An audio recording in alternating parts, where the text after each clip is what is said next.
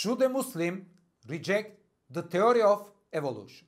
To answer this, we should answer the question What should a Muslim reject on religious grounds? All denominations within Islam unanimous affirm the authority of the Quran on religion. Every fundamental tenet of faith must have a basis in the Quran. Fundamental tenets such as existence and almightiness of God, the prophecy of Muhammad, and the life in the hereafter are all based on verses in the Quran. So, anything contradicting the Quran should be rejected by Muslims on religious grounds. The criterion of contradiction is also important.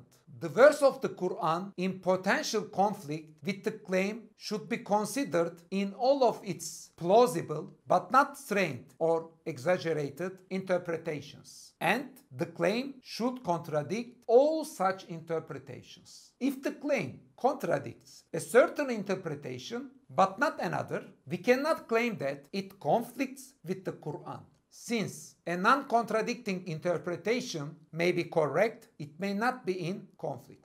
This is the criterion we should apply to answer the question should a Muslim reject the theory of evolution? There is not even one Quranic verse contradicting the theory of evolution, and there is also no mutawatir, reliable hadith in this issue.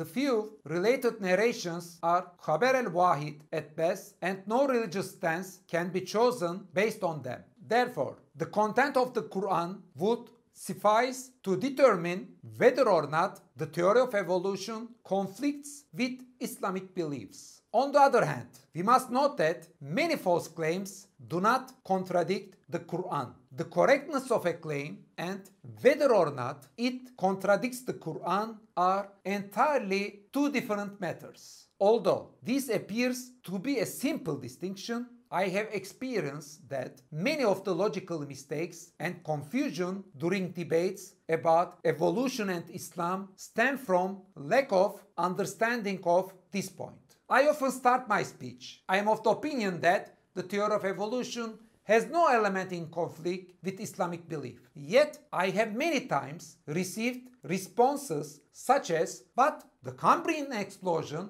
falsifies evolution, even though my claim was not about the correctness of the theory of evolution.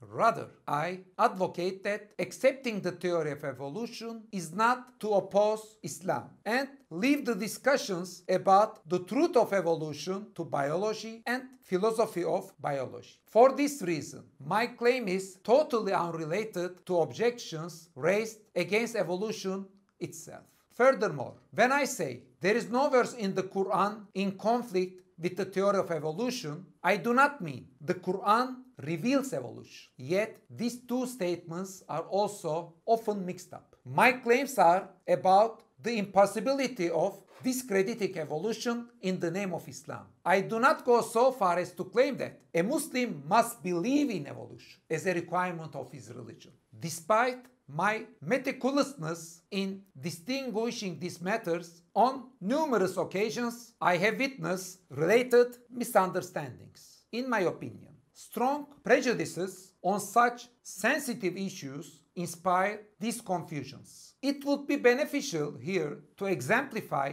my point that many false claims do not conflict with the Quran. I will give two examples, one historic and the other scientific. While the Quran affirms the existence of Mary, it includes no information or whether or not she had any ounce. Imagine three people claiming that Mary had 2, 3 and 4 ounce respectively.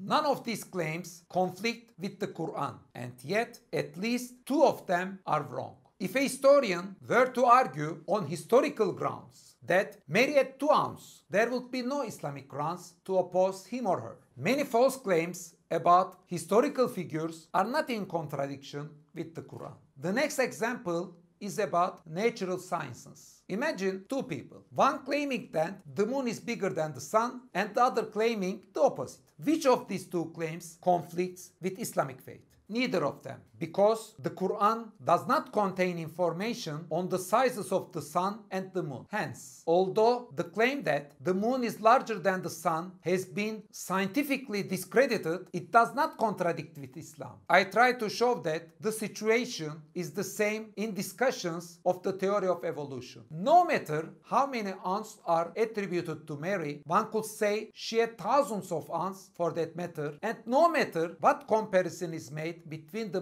of the sun and the moon, contradiction with the Quran is out of the question. Likewise, no claim on the emergence of life forms and humans can contradict Islam, even though the Quran clearly mentions that all species of life, including humans, are created by God. It does not reveal how this was carried out. As a consequence, my claim that a Muslim can be an evolutionist cannot be converted into a Muslim must be an evolutionist. Alternately, my claim that evolution is compatible with the Quran cannot be converted into the Quran implies evolution. The Quran does not imply evolution because it teaches nothing about how God created species, which is precisely why the Quran is compatible with evolution. Some religious people say that since atheists exploit the theory of evolution against faith, evolution should be rejected in defense of the faith. We should make the following point clear. If Muslims, in the name of Islam, had not erroneously insisted that Islam opposed evolution. Atheists would not have had the opportunity to attack Islam on the basis of evolution. Those who wrongly state that acceptance of God requires rejection of evolution are essentially responsible for paving the way for such atheistic objection. Muslims simply need not disagree with atheists on their beliefs in the structure of elements in the periodic table, the composition of magma, and the roundness of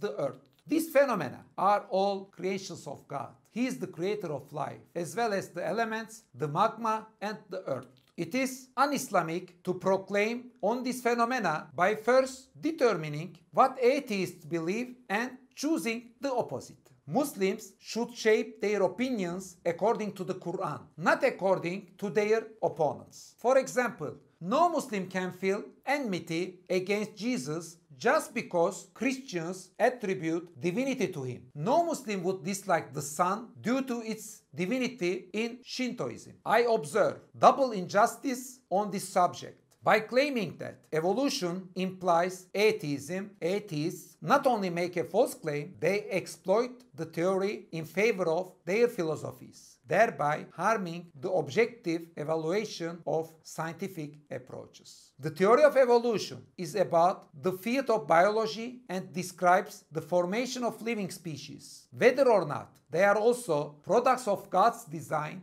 does not fall within the domain of biology. Secondly, claims that a Muslim must reject the theory of evolution likewise hinder the objective evaluation of this theory by Muslims creating unnecessary friction between science and religion. Understanding the falsity of rejecting evolution on Islamic grounds clears up misconceptions and seizes these injustices.